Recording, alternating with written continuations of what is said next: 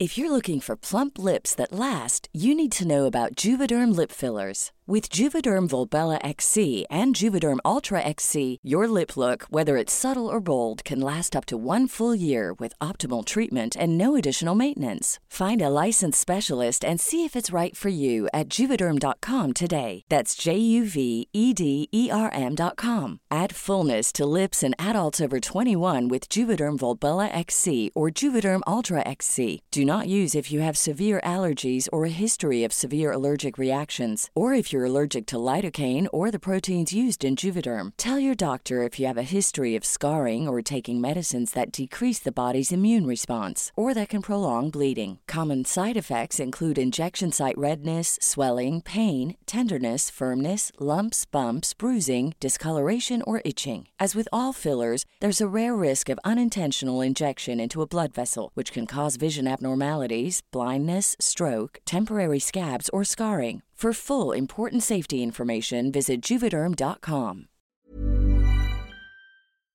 Heraldo Radio. Brenda Peña y Manuel Zamacona están listos para actualizarte los hechos relevantes con la mirada fresca que los caracteriza. Bienvenidos a Noticiero Capitalino en Heraldo Radio 98.5 FM. Comenzamos.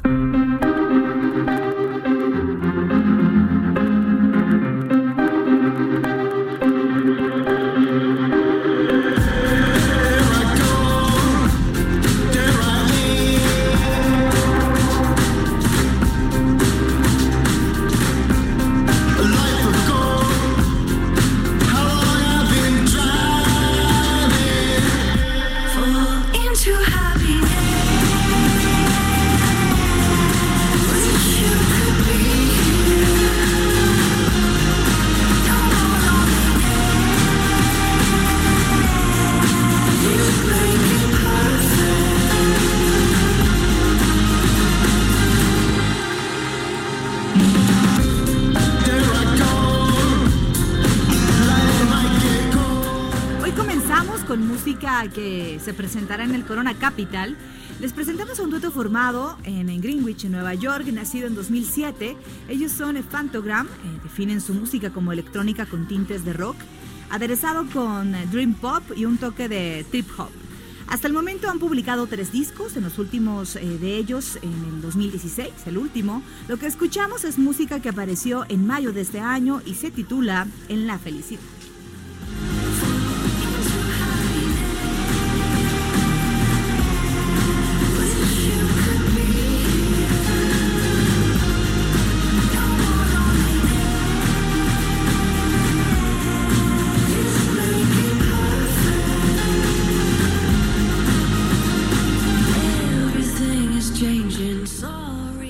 Las 8 de la noche con dos minutos, tiempo del centro de la República Mexicana. Qué gusto que nos estén acompañando y poder acompañarlos, por supuesto, aquí a través del Heraldo Radio 98.5 de FM en el Noticiero Capitalino, como todos los días, transmitiendo completamente en vivo desde la cabina principal del Heraldo Radio aquí en Insurgente Sur, número 1271 en el Corporativo Carrachi. Querida Brenda, pues una noche tranquila, con tráfico como todos los días, pero Lluvia.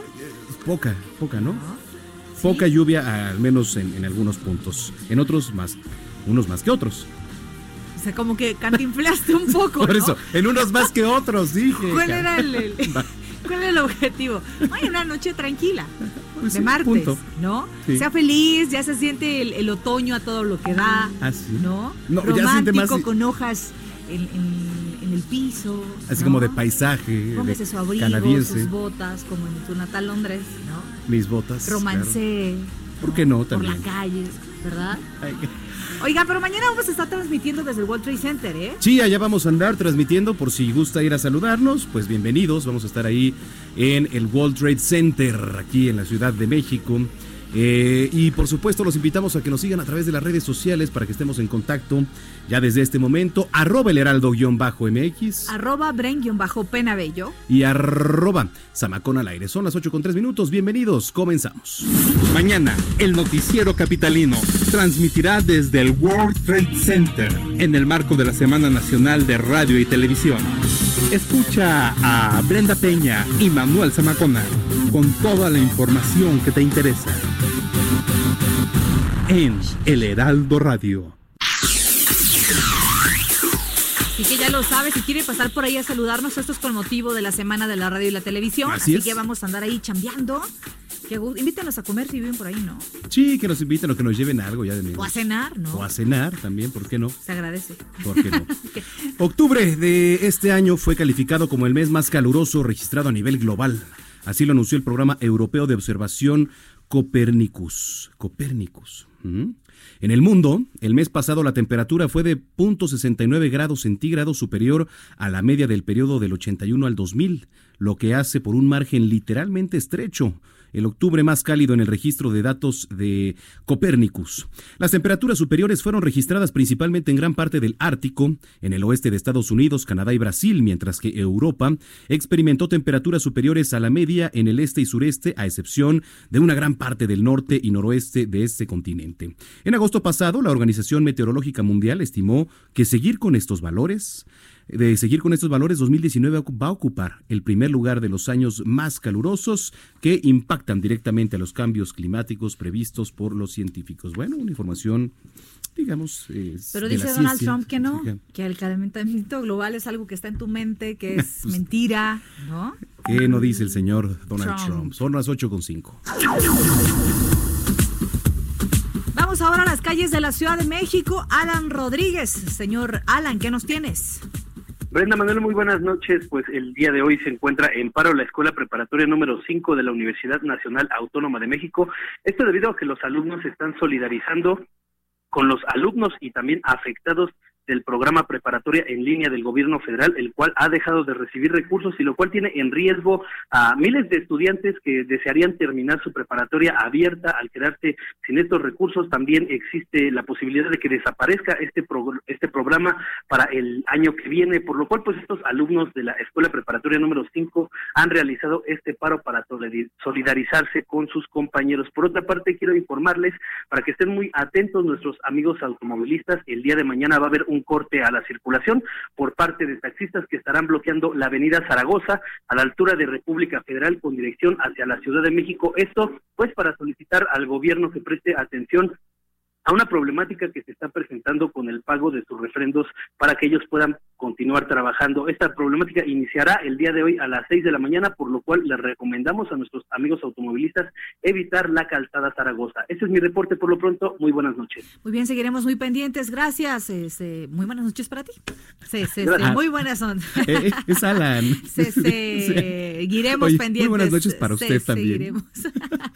En otro punto de esta capital está nuestro compañero Gerardo Galicia, a quien saludamos con mucho gusto. Mi estimado Jerry, buenas noches.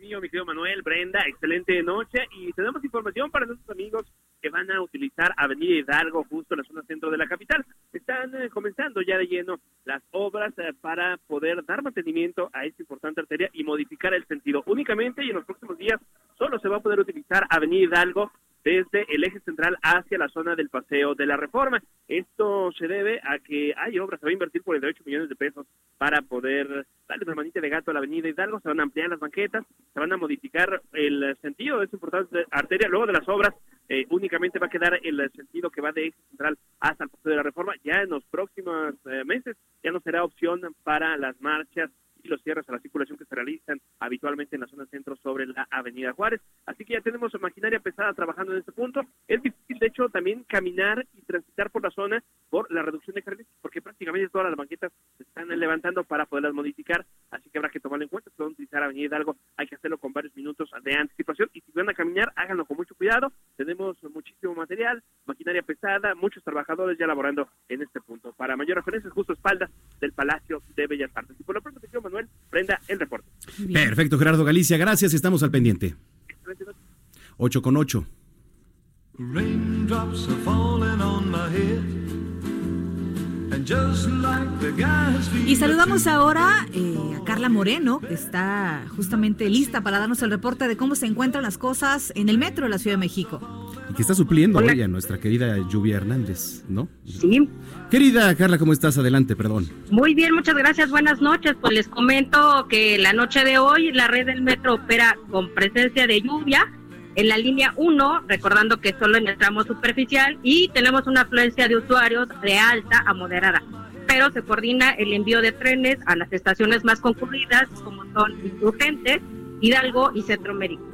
Bueno, no, que no olviden, por favor, eh, sus escuchas y seguirnos pendientes del avance de la red del metro en nuestras redes sociales, que son arroba metrocdmx, en Facebook, Twitter e Instagram.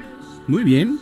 Carla Moreno, pues muchísimas gracias por la información y estamos pendientes. Gracias a ustedes, buenas noches. Muy buenas noches. 8 con 9.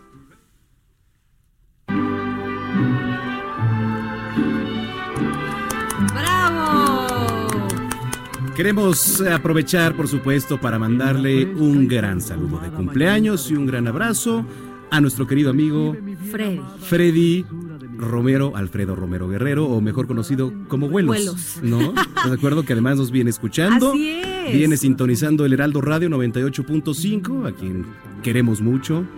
Un abrazo muy grande para ti, Freddy. De verdad espero que hayas tenido un gran día, que sea un gran año, una gran eh, Claro. vuelta al sol y que podamos compartir muchos más años de amistad. Abrazo fuerte para ti y pues llévanos a los toros, ¿no? El domingo, el domingo a vamos a los estar toros. otra vez. Oye, que Sanapé, este, este, un gran regalo, ¿no? Un gran regalo, un, un reloj, por ejemplo. No, que un, un regalo cálido, ¿no? Unos zapatos. Sí, sí, sí, oye, no, no, no. Un viaje. O, un viaje, Un ándale. viaje. Sí, sí, ¿no? sí. Nosotros te vamos a llevar a cenar próximamente. Un abrazo, querido Freddy, que nos viene Abuelos. escuchando. Y que se porte bien. Además, ya está más viejo y le van a salir más canas. De por sí tiene se porta canas. bien. ¿Eh? Vuelo se porta bien. Bueno, sí, últimamente se ha estado portando No. bien. Pero el fin de semana le damos chance de que se porte mal. Pues su cumpleaños, ¿estás de acuerdo? Claro. Bueno, querido Muy amigo, bien. te queremos mucho, te mandamos un gran abrazo. Son las 8 de la noche con 10 minutos. Bueno, y Hoy, hoy andamos bueno, con todo, ¿eh? sí, la que a ver si nos coordinación- a ver si nos coordinamos. mejor. Dale, date, date, por favor. Oiga, eh, vamos a la cápsula grabada que nos tiene ya la producción. Es sobre el caso Odebrecht. Tiene actualizaciones, pues un juez ordenó prisión a 14 abogados. Vamos a ver de qué se trata. Cuando se menciona el nombre de Odebrecht, viene a nuestra mente uno de los casos de corrupción más escandalosos de los últimos tiempos. Esta es una empresa constructora que tiene su origen en Bahía, Brasil, fundada en 1944 y que tiene operaciones en 14 países y presencia en 13 más, además de una actividad comercial en más de 100 naciones. Hace apenas tres años, en 2016, la empresa se declaró culpable en la Corte Federal de Nueva York, Estados Unidos, de haber pagado sobornos millonarios a más de una decena de países, entre ellos México, Brasil, Perú y Ecuador, cuyo vicepresidente, Jorge Glass, fue condenado a seis años de prisión por este caso. Entre 2010 y 2014, en nuestro país se transfirieron más de 10 millones de dólares a cambio de contratos con Pemex, cuya dirección estaba a cargo de Emilio Lozoya, quien hoy está prófugo por enfrentar un proceso legal por este y el caso Fertinal. En Perú, Pedro Pablo Kuczynski se vio obligado a renunciar a la presidencia después de ser ligado a los sobornos de Odebrecht. El 26 de abril de este año, la justicia de aquel país ordenó 36 meses de prisión preventiva, motivo por el cual cumple arresto domiciliario en su residencia en San Isidro, Lima. Hoy se dio a conocer que un juez peruano ordenó cárcel preventiva para 14 reconocidos abogados mientras son investigados por la Fiscalía por presuntamente favorecer a la constructora Odebrecht en diversas controversias de obras públicas sobrevaloradas. El magistrado Jorge Chávez acogió el pedido de un equipo de élite de la Fiscalía que afirma que los reconocidos juristas, a cambio de jugosas sumas de dinero, emitieron resoluciones, es decir, laudos arbitrales a favor de Odebrecht y en perjuicio del dinero público peruano. La Fiscalía había pedido tres años de cárcel para los abogados, pero el juez redujo el pedido de prisión a 18 meses. Todos los juristas apelaron la orden de cárcel en su contra. Varios de los abogados son admirados catedráticos y hábiles defensores en los tribunales de clientes poderosos, también implicados en la trama de corrupción de Odebrecht. Otros eran frecuentes líderes de opinión pública, invitados a programas periodísticos vistos por millones de peruanos, donde ilustraban a la audiencia con sus conocimientos jurídicos precisamente sobre este caso. El equipo élite de la Fiscalía que investiga la corrupción de la constructora brasileña ha allanado en los últimos meses las residencias y lujosos buffets de los abogados. A la mayoría los acusa de delitos de corrupción y lavado de dinero. El fiscal del caso, Germán Juárez, asegura que Odebrecht logró defraudar al dinero público de los peruanos por más de 200 millones de dólares mediante los laudos arbitrales que casi siempre los ganaba la empresa en prejuicio del Estado. y en México aún no hay un arresto al respecto.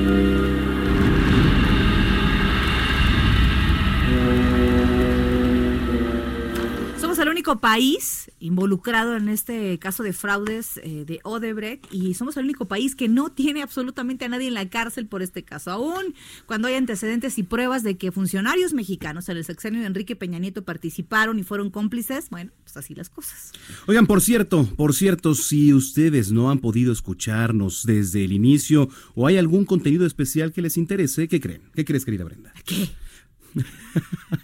¿Qué? ¿Qué? ¿Qué? ¿Qué? Pues que ya pueden descargar y escucharnos a la hora que quieran. Ya pueden bajar el podcast de este programa en iTunes o a través de la plataforma de Spotify. Bendito. Bendito, sí, efectivamente. Qué padre, oiga, pues sí. Solo tienen que, que buscarnos como Heraldo de México o con el nombre de este programa, Noticiero Capitalino, ahí en la plataforma de música que usted lo prefiera, ya sea en iTunes o en Spotify. Así que, pues de verdad, háganlo. Muchas gracias también a estas plataformas. Y gracias también por seguirnos eh, cada noche a quienes nos escuchan y los acompañamos de regreso a casa o en el trayecto, Claro. en el trayecto a algún lado. Sí, también.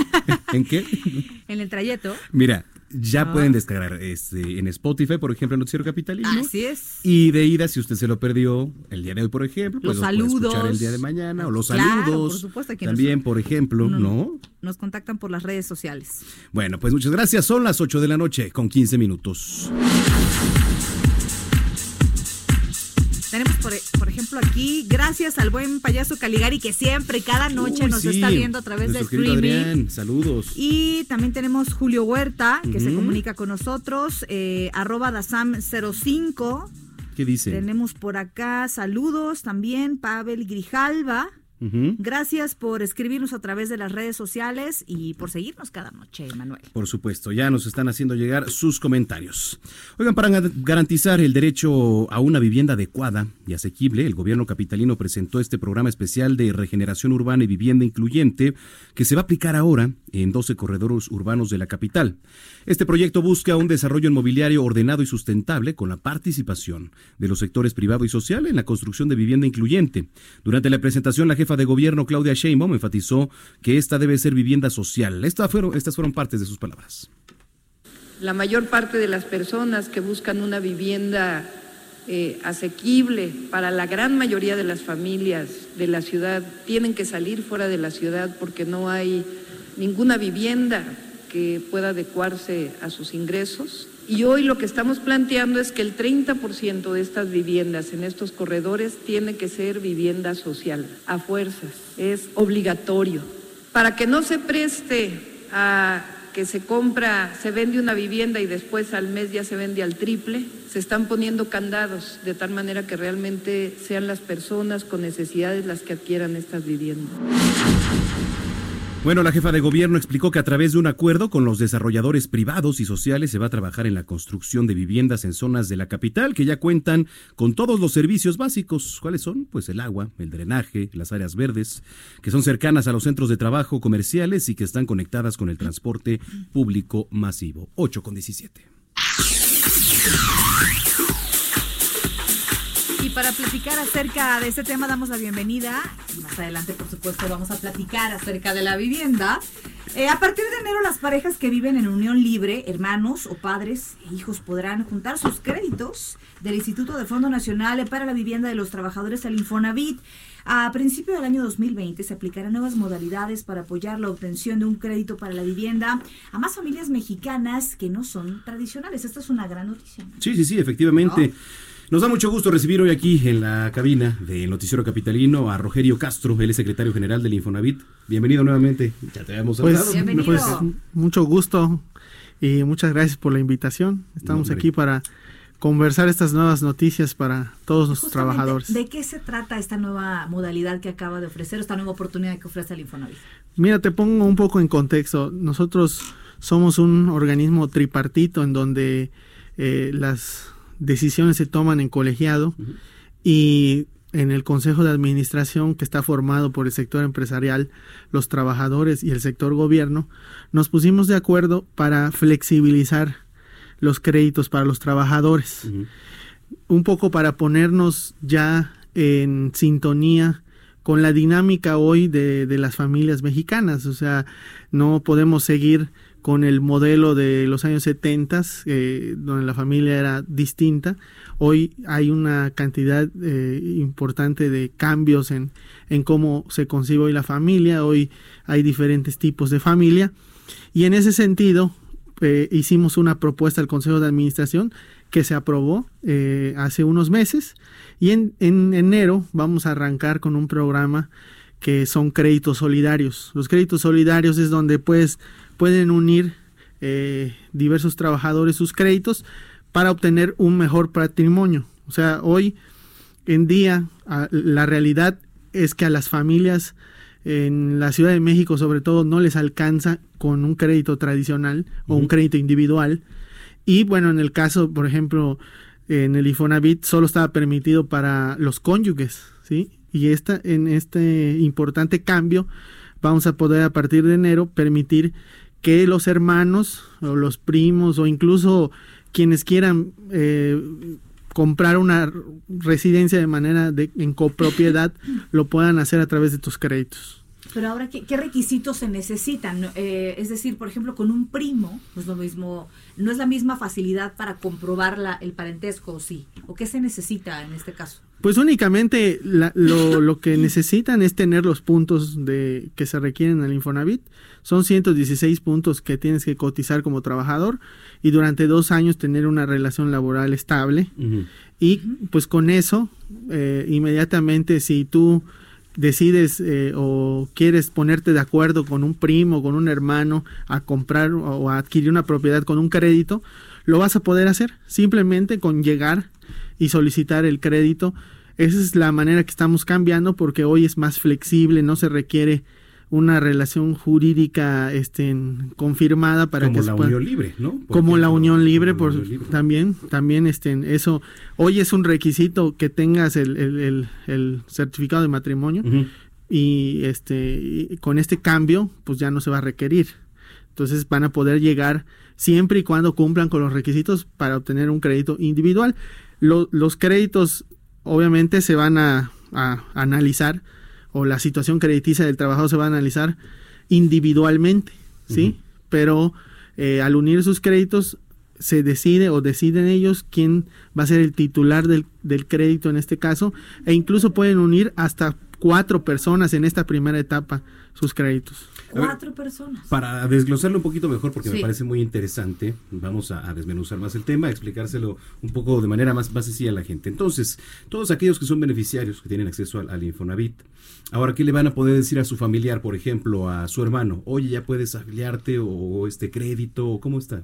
Bueno, lo que, lo que deben hacer es pensar en que como familia o como, pues, igual eh, relacionados de alguna manera directa, quieran tener un mejor patrimonio. Si les gusta alguna vivienda, pueden ir al Infonavit, eh, pedir o cotizar cómo está su situación crediticia, llegan, la solicitan y si tienen los puntos suficientes y si les alcanza uniendo sus créditos para adquirir ese patrimonio, lo van a poder hacer así de sencillo. O sea, este es nada más eh, pues ponerse de acuerdo, ver cuál es el mejor patrimonio para ellos y ya hacer el trámite ante, ante las oficinas. Y en este caso, la parte del pago, ¿cómo sería? O sea, ¿sería cargado a una sola persona o cómo llegaría el estado de cuenta, nombre de quién o cómo se dividiría eso? Bueno, habría un titular. Porque sin te, embargo, tengo entendido, se les descuenta, ¿no? Sí. De, ajá. Hay un titular de la, de la cuenta, o sea, del, de, del crédito, pero eh, los descuentos vienen para los trabajadores que están eh, en el crédito solidario. Uh -huh. De hecho, esta figura jurídica ya lo estamos aplicando en los nuevos créditos. Ya existe la figura de crédito solidario. Uh -huh. Lo único que ahora nosotros lo vamos a, a, pues a dar a conocer para que se empiece a utilizar por los trabajadores, los derechohabientes. Eh, ¿A cuántas personas se espera beneficiar con este nuevo programa de, de apoyo solidario, de crédito solidario? Pues mira, en este primer programa piloto yo creo que vamos a arrancar con unas cinco mil personas este año uh -huh. y vamos a tratar de que conforme se vaya difundiendo más se pueda beneficiar a más personas. Pero hoy los cálculos que tenemos es que en este sector ese es el número que estaríamos potencialmente beneficiando. Y bueno, sin duda hay un montón de, de, preguntas que tienen que ver con estos trámites de Infonavit, así que vamos a aprovechar de una vez empezar con esas preguntas. ¿Cuántas veces, preguntan, se puede acceder a, cuando se tiene un crédito Infonavit, cuántas veces se puede acceder a un seguro de desempleo?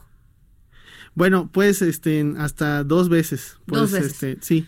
Después de eso ya nada. De, de, bueno, hoy con el nuevo esquema de cobranza para que también la gente eh, tenga claro que esta nueva administración también va a cambiar el esquema de cobranza.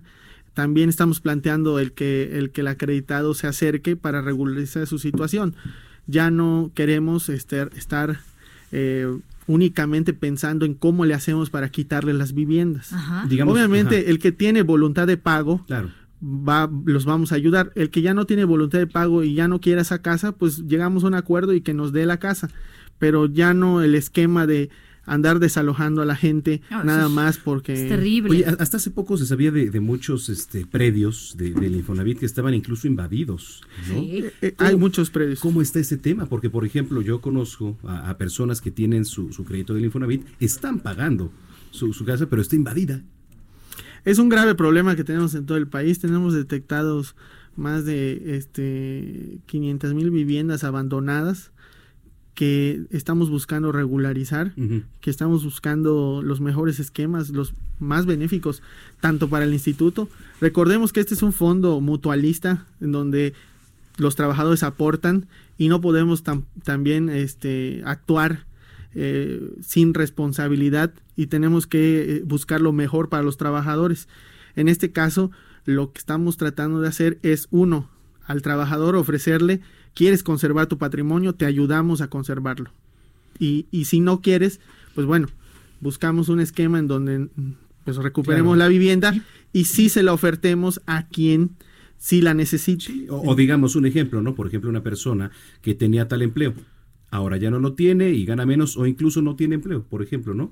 Eh, ¿Cómo buscar la manera de ayudar? Porque esa persona sí quiere seguir eh, pagando, pero pues también... Claro, ¿no? ese es otro, otro sentido que, que estamos recuperando. Está, estamos partiendo nosotros de que el trabajador deja de pagar porque se queda sin empleo, uh -huh. por alguna situación fuera y, de su... Y de... que seguramente les pasó muchísimo desde el primero de diciembre para acá, que eh, por lo menos aquellos que tienen que ver en dependencia de gobierno, ya sea local o federal, se vieron en esa situación. Bueno, en ¿no? el caso de los federales, pues ya son de Fobiste, pero en el caso de, de, de los trabajadores, hay, hay, muchas situaciones con los trabajadores mexicanos. Tenemos un, un tema de, arrastrando mucho tiempo en donde, eh, uno, el salario se ha ido precarizando y dos, también el trabajo eh, se ha ido eh, dinamizando, eh, pues lo que vemos es que rápidamente cambian de empleo, sobre todo sectores como los albañiles, como los, los que trabajan en, en el campo. Este, estamos viendo esquemas también cómo ayudar a esa gente, porque luego los trabajadores agrícolas, lo que sucede este, es que como cambian de empleo no llegan a los puntos y por lo tanto nunca usan su Infonavit. Eso también nosotros tenemos que trabajar para ver cómo atender ese sector de la población. Muy bien, Rogerio. Oye, bueno, pues para todas las personas que quieran más información acerca de lo que nos acabas de platicar, de este um, crédito solidario que en próximos días, bueno, meses quizá, uh -huh. pero entonces quedan dos, ¿no? Más o menos, ¿dónde pueden ingresar? ¿Dónde pueden encontrar más información o llamar para que se les dé asesoría? Bueno, está, tenemos, por supuesto, en la Ciudad de México tenemos el CESI de Barranca, que es uno de los más concurridos, sí. donde pueden acudir a pedir información todos los centros de servicio donde se encuentra el Infonavit, ahí uh -huh. pueden solicitar. Pueden también acudir a, en este caso, a la página de internet uh -huh. que es www.infonavit.org.mx y ahí pueden este, solicitar información. Muy bien. Muy bien, la página es www.infonavit.org.mx. Rogerio, pues gracias, gracias, por habernos visitado, por haber aclarado las dudas, porque siempre, sin duda, es un tema interesante para todos. No, muchas gracias a ustedes y como siempre un saludo a todos los trabajadores. Muy bien, muy buenas noches, gracias. Es Rogerio Castro, secretario general del Infonavit, 8 con 28, pausa y volvemos. La Cámara de Diputados aprobó en lo general las reformas constitucionales que posibilitan la revocación de mandato del presidente de la República y la consulta popular. La revocación de mandato podrá convocarse cuando lo solicite el 3% de los ciudadanos inscritos en la lista nominal de electores, distribuidos en 17 entidades federativas. Para que la revocación tenga luz verde, 40% de los electores inscritos en el listado nominal deberán participar y la mitad más uno votar a favor. La Cámara de Diputados condenó enérgicamente el asesinato de nueve integrantes de la familia Levarón y exigió a las autoridades federales y locales esclarecer los hechos y castigar a los responsables. Sin embargo, los diputados no dejaron pasar la oportunidad y se repartieron culpas por la crisis de seguridad que se vive en el país. Después de la conversación telefónica entre Andrés Manuel López Obrador y Donald Trump sobre el caso de la familia Levarón, el canciller mexicano Marcelo Ebrard señaló que el gobierno mexicano agradeció el apoyo ofrecido por el vecino país del norte. Sin embargo, la autoridad mexicana seguirá con sus propias investigaciones de acuerdo a los tiempos que marque la Fiscalía General de la República. Senadores de Morena impusieron su mayoría y cambiaron el orden del día para no discutir de inmediato la elección del presidente de la Comisión Nacional de los Derechos Humanos. Morena pidió más tiempo para buscar un acuerdo hasta el próximo jueves 7 de noviembre. Sin embargo, la oposición dijo que solo buscan reunir votos para cumplir la decisión de imponer a Rosario Piedra Ibarra. Karime Macías, esposa del exgobernador de Veracruz Javier Duarte de Ochoa, acudió a la Corte de Magistrados de Westminster para pagar su fianza de 150 mil libras esterlinas, más de tres y medio millones de pesos. Será el próximo 9 de enero de 2020 cuando Karime Macías acuda nuevamente a los juzgados para comenzar con las audiencias de su caso. Gerardo Villela, Noticiero Capitalino. Mañana, el Noticiero Capitalino transmitirá desde el World Trade Center en el marco de la Semana Nacional de Radio y Televisión. Escucha a Brenda Peña y Manuel Zamacona con toda la información que te interesa. En El Heraldo Radio 98.5.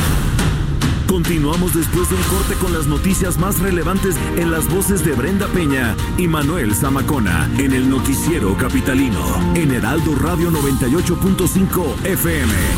Regresamos. Heraldo Radio.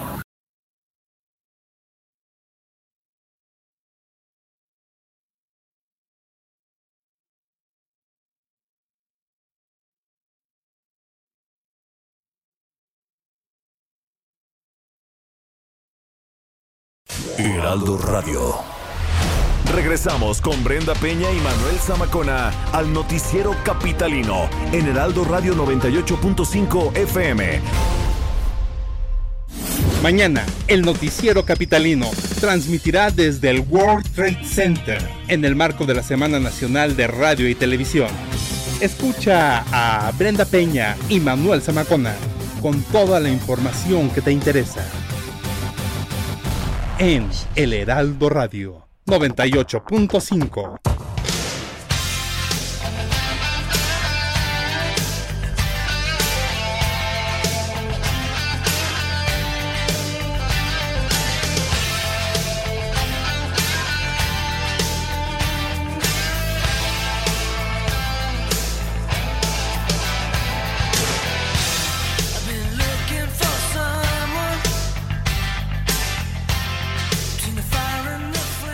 Un día como hoy, pero de 1959, nació en Kingston, Ontario, allá en Canadá, el cantante, guitarrista, compositor y fotógrafo Brian Adams. El estilo musical de Adams va del pop rock a la balada rosa. Sus primeros discos tuvieron eh, pues moderado reconocimiento. El éxito, el éxito rotundo llegó en el 84 cuando publicó su cuarto disco titulado Reckless, eh, en donde se incluyen pues gran parte de los éxitos que marcaron la década de los 80. Lo que escuchamos es parte de ese disco y se llama Somebody, alguien.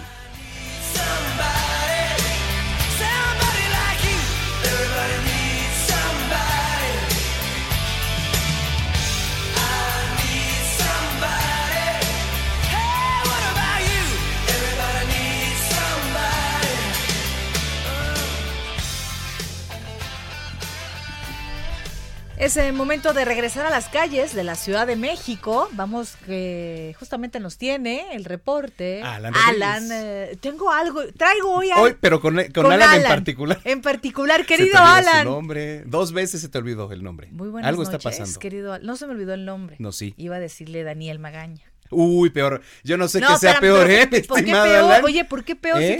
Si, te si, Brenda, ¿te ofendes o qué? Pues ¿Por sí, peor? pues yo no soy mujer. Pero ¿y por qué tanta homofobia ahí? ¿Qué tienes? Si te dice Manuel, ¿te ofendes? No, en al contrario. Eres mi compañero, no me tengo en absoluto. ¿Por qué? El chiste... Querido Alan, ¿dónde andas? Danos el reporte. Brenda Manuel, muy buenas noches. Quiero darles una recomendación a los amigos automovilistas que están circulando en estos momentos por la Avenida Paseo de la Reforma. Y es que antes y después del cruce con la Avenida de los Insurgentes tenemos una serie de encharcamientos, los cuales el nivel de agua todavía no ha bajado, a pesar de pues los esfuerzos que se están realizando en la zona con los camiones Bactor para desasolvar pues toda la red de drenaje. Sin embargo, le queremos recomendar a nuestros amigos automovilistas que disminuyan su velocidad y tengan un poco de empatía con los amigos peatones que están de ambulando por la zona, ya que en aproximadamente pues un tramo de, en un lapso de tiempo que hemos estado en este punto, pues hemos visto cómo muchos vehículos, al contrario, al, ver el charco de agua, aceleran para provocar una gran ola que ha mojado ya a varios amigos eh, transeúntes. La misma situación se replica en la avenida Valderas, esto en el tramo entre la avenida Morelos y Arcos de Belén. Únicamente un poco de empatía para no mojar a los peatones que están transitando por la zona. Esta es la recomendación que tenemos esta noche y pues bueno, no me molesta que me cambien el nombre. Eso, caray, querido Alan, te mando un abrazote, cuidado con ese charco y con el agua, cara. Gracias, buenas noches. Abrazo, muy buenas noches. Alan Rodríguez desde las calles de la Ciudad de México, 8 con 38 minutos. Ahí nomás. Ahí nomás. Ahí nomás. Manuel. Oigan, el gobierno de la Ciudad de México presentó dos iniciativas de ley para mejorar en materia de competitividad. Se trata de la Ley de Mejora Regulatoria de la Ciudad de México y la Ley de Responsabilidad Social Mercantil, con lo que, bueno, pues ahora se pretende implementar un esquema de autorregulación. De esto nos platica nuestro compañero Carlos Navarro, a quien saludamos con mucho gusto. Carlos, ¿cómo estás? Buenas noches.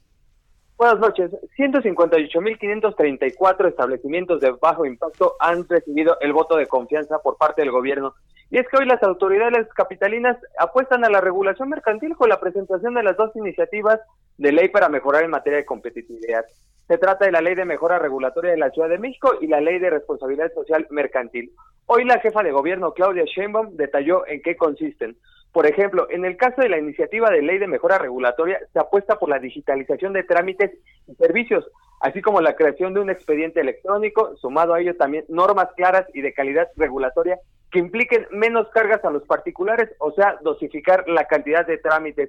Eh, la jefa de gobierno ejemplificaba que, por ejemplo, un restaurante en la Ciudad de México tiene que llevar a cabo alrededor de 200 trámites para poder abrirlo y con ello pretenden que se reduzca la cantidad de trámites.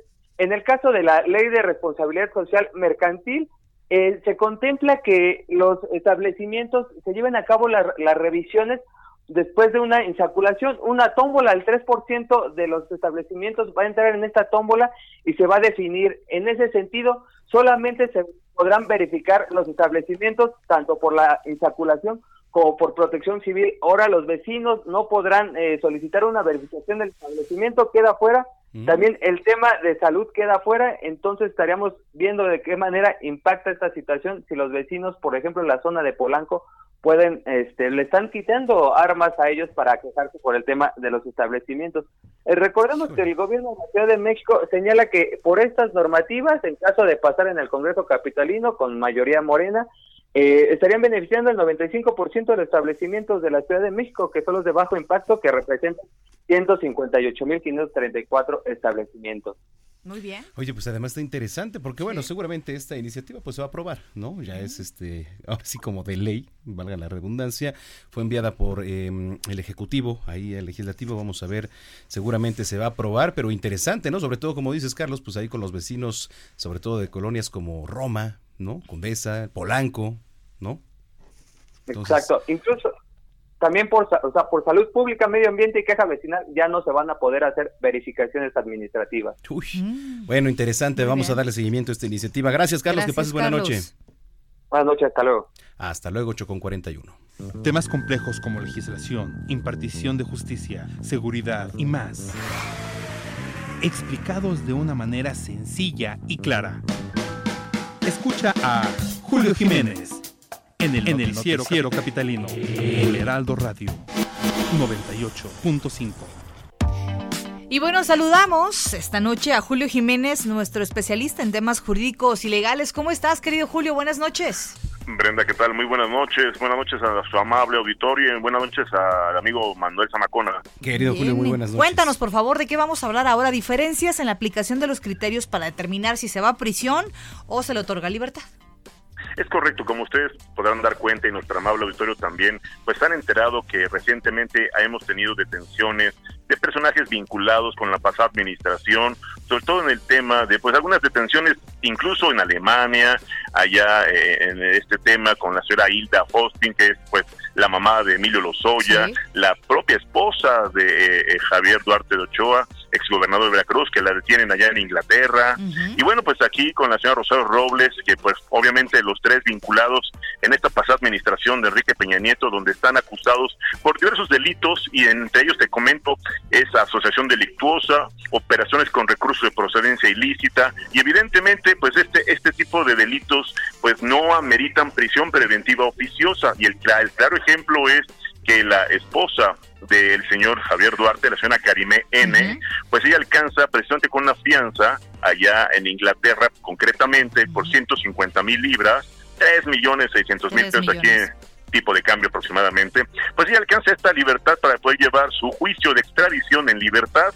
Y bueno, pues el caso similar es que la eh, mamá del señor Emilio Lozoya, la señora Hilda Margarita Austin, pues ella alcanza, fíjate, una medida, una medida eh, pues eh, precautoria ella alcanza el, el, pues es vinculada a proceso por el delito de pues asociación delictuosa y operaciones con recursos de procedencia ilícita. Sin embargo, ella alcanza un arraigo domiciliario, una prisión preventiva, pero en su domicilio. Obviamente ella eh, tiene más de 70 años, es un delito que no merita prisión preventiva oficiosa. Ahí debo reconocer la estrategia de su abogado defensor, garantizando de manera inmediata esta, esta posibilidad de alcanzar esta, esta medida cautelar, que es la, eh, la figura del arraigo domiciliario. Ella desde su hogar tendrá pues aproximadamente estos primeros 15 días para que se señale la audiencia y dentro del próximo periodo de seis meses estarán desahogando las pruebas para que pueda deslindarse la probable responsabilidad, si es que así lo comprueba la Fiscalía General, por el delito de asociación delictuosa y operaciones con recursos de procedencia ilícita, mal llamado lavado de dinero. Sin embargo, fíjate aquí está la contradicción en el caso de la señora Rosario Robles, también vinculada por delitos de naturaleza económico-patrimonial, también se le acusa por este tipo de desvío de recursos, pero sin embargo también su delito no meritaba prisión preventiva pues oficiosa, pero sin embargo por un criterio, un criterio de desconfianza, un criterio del juez que dice o afirma que la señora falseó una declaración exhibiendo un documento falso, eh, mintiéndole a la autoridad por su domicilio, su arraigo, pues temen que se pueda sustraer al ejercicio de la acción. Aclaro, ¿eh? ella no estaba eh, de prófuga, ¿eh? Sin embargo, el caso de la señora, eh, la esposa de Javier Duarte, estaba en Inglaterra. La mamá de Emilio Lozoya estaba en Alemania. ¿eh? Aquí la señora se presentó voluntariamente al reclusorio, compareció ante este citatorio requerimiento y sin embargo, y a pesar de haber exhibido documentos y haber solicitado pues, esta medida cautelar que era la, la, la, libertad bajo condiciones o reservas de ley, desde un brazalete electrónico hasta la, eh, exhibir el pasaporte, exhibir los documentos que puedan garantizar que la señora no se va a sustraer del ejercicio de la acción penal. Sin embargo, el juez penal dice, se queda resguardada, se queda bajo prisión preventiva justificada en el interior del reclusorio preventivo femenil.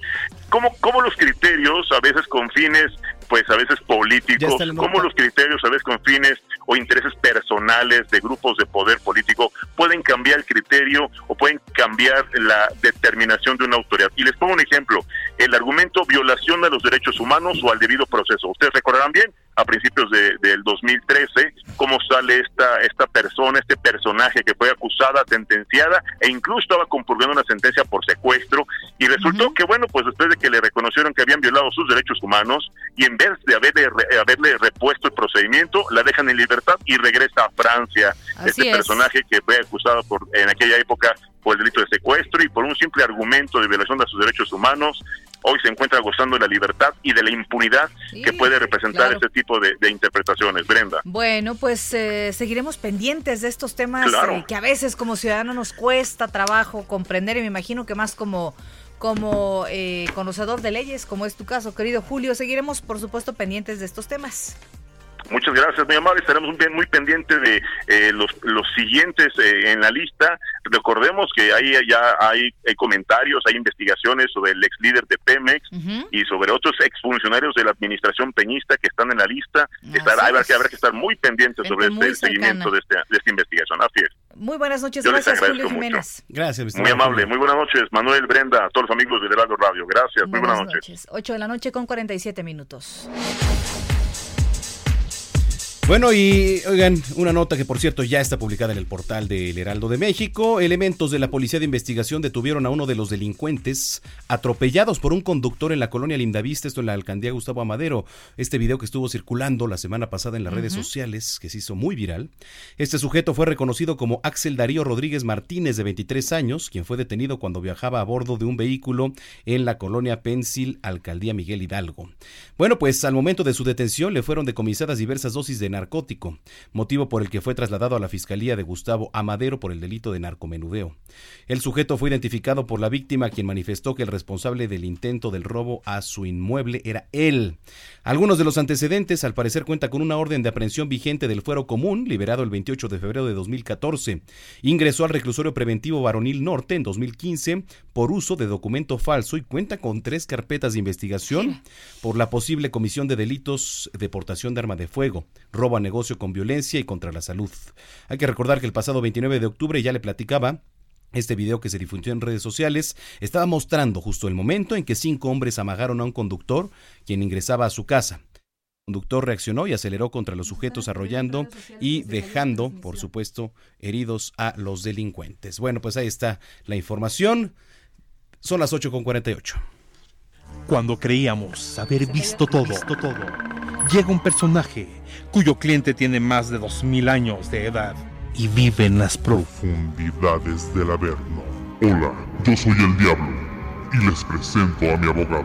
Soy Hugo Corso, soy el abogado del Diablo y director de multiplataformas en el Heraldo Media Group. Hugo Corso, en el noticiero capitalino 98.5.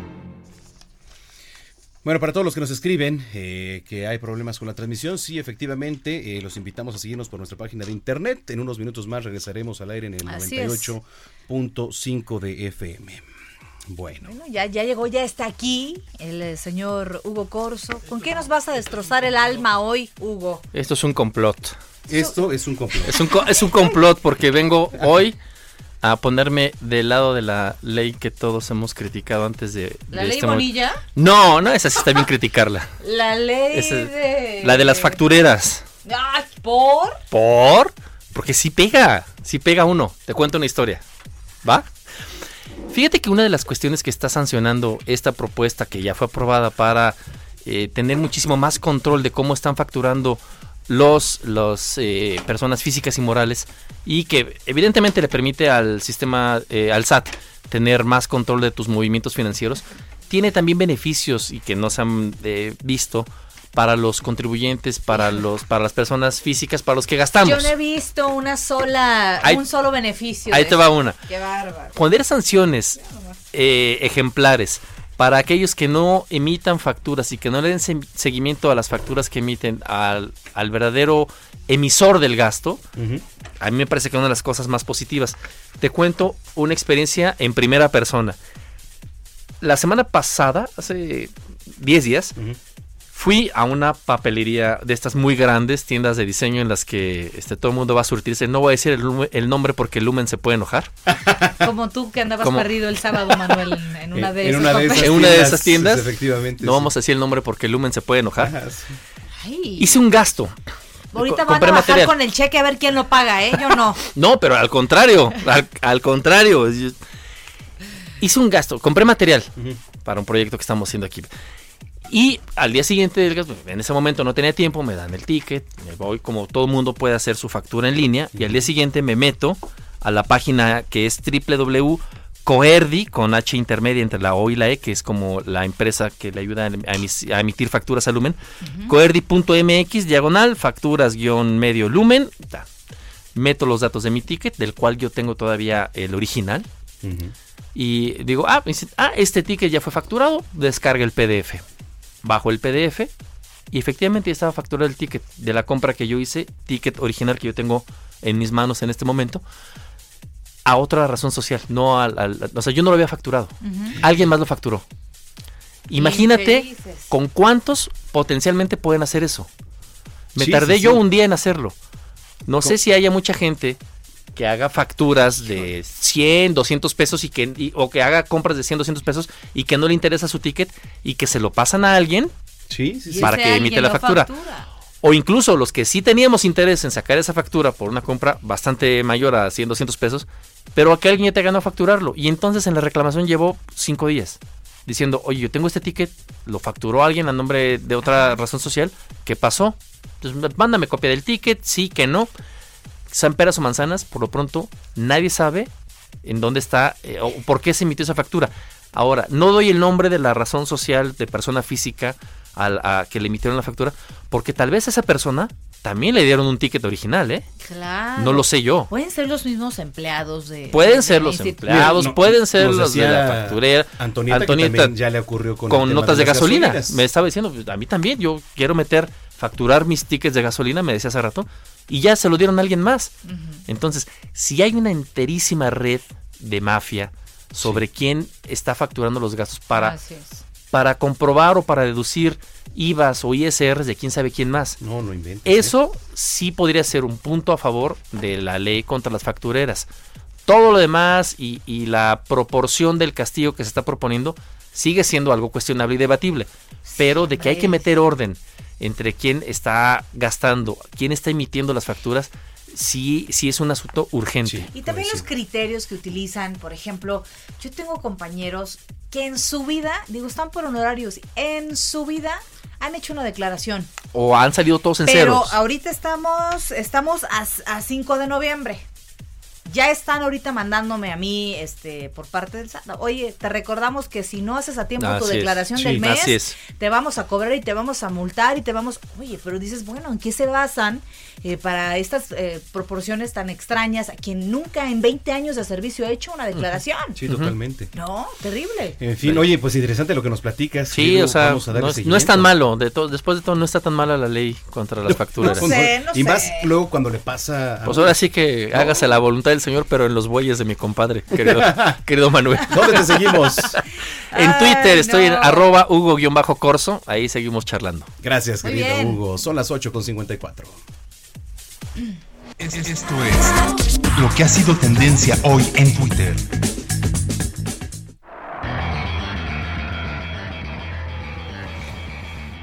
Bueno, pues hoy sigue en tendencia el ataque que sufrió la familia Levarón el día de ayer con el hashtag México está de luto. El Senado y la Cámara de Diputados guardó un minuto de silencio por las muertes de la familia Levarón. El actor Gael García Bernal también reaccionó junto con otros artistas a lo ocurrido. Y tras los recientes hechos violentos ocurridos en Culiacán, el ataque del presidente municipal de Chalco y el asesinato de varios integrantes de la familia Levarón en el norte del país, se puso en tendencia el diputado de San Luis Potosí, Pedro César Carrizales, el Mijis, eh, quien manifestó su enojo por la violencia que se vive en México y señaló que la responsabilidad de los, es de los 32 gobernadores y de los 2.457 presidentes municipales porque todos somos responsables. Y en otros temas está en trending topic el hashtag consulta popular pues la Cámara de Diputados avaló en lo general y en lo particular el dictamen que reforma y adiciona a la Constitución en materia de consulta popular y revocación de mandato. Pasa a las legislaturas de los estados con 356 votos a favor, 84 en contra y cero abstenciones. En temas internacionales, hace unas horas se puso en tendencia Gordon Sloan, antiguo embajador de Estados Unidos para la Unión Europea y testigo clave dentro de las pesquisas para la impugnación eh, o impeachment del presidente estadounidense Donald Trump, quien ratificó su declaración asegurando que recuerda haberle comunicado a un alto cargo ucraniano que su país no obtendría la ayuda económica militar pactada si no se investigaba al ex vicepresidente Joe Biden. Eh, se confirma que sí hubo algo eh, a cambio de esta información, este impeachment, a ver si no le da más empuje a Trump para la reelección. Oiga, y en temas más agradables, ya los amantes de la música electrónica pusieron en tendencia el hashtag EDC 2020, el Electric Daisy Carnival, que ya, por cierto, hoy se dio a conocer parte del elenco que se presentará el próximo 28, 29 y 1 de marzo en nuestra ciudad. Hasta el momento, confirmados Paul Van Dyck, DJ Tiesto, Carl Cox, Anim, David Guetta, Alan Salomón, entre muchos otros. Uh. Nos vamos. Uy, ¿cómo ya? ¿Ya? Bueno, gracias por habernos acompañado. Que tenga un excelente final de martes. Recuerde que mañana vamos a estar transmitiendo desde el World Trade Center. Eh, si anda por ahí, pase a saludarnos. Esto gracias a la Semana de la Radio y la Televisión. Así que vamos a estar muy gustosos Sí, por allá. mañana inicia la 60 Semana Nacional de la Radio y la Televisión. Y bueno, pues vamos a estar ahí transmitiendo desde el World Trade Center. Nos vemos. Sea feliz, caray. Mañana a las 3 de la tarde en el Heraldo Televisión, 151 de Easy, 161 de Sky y en las plataformas digitales del Heraldo. Vámonos, Bren. Nos vemos. Bye bye.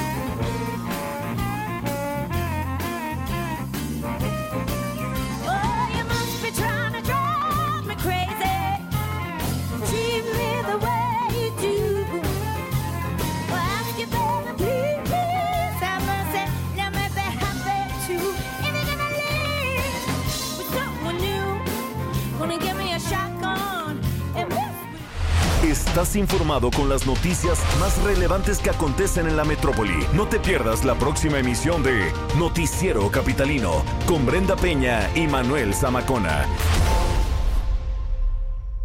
Heraldo Radio. If you thought the only way to get a more defined jawline with natural looking results was through surgery, think again. Juvederm Volux XC is a non surgical injectable gel filler that improves moderate to severe loss of jawline definition and can help you achieve natural looking results with little downtime. Even better, this improved definition lasts up to one year with optimal treatment. No maintenance required. Improve jawline definition for a smooth, sculpted look with Juvederm Volux XC. For important safety information and to find a licensed specialist, visit juvederm.com. That's J U V E D E R M.com. Not for people with severe allergic reactions, allergies to lidocaine, or the proteins used in Juvederm. Common side effects include injection site redness, swelling, pain, tenderness, firmness, lumps, bumps, bruising, discoloration, or itching. There's a risk of unintentional injection into a blood vessel, which can cause vision abnormalities, blindness, stroke, temporary scabs, or scarring. Talk to a licensed specialist to find out if it's right for you.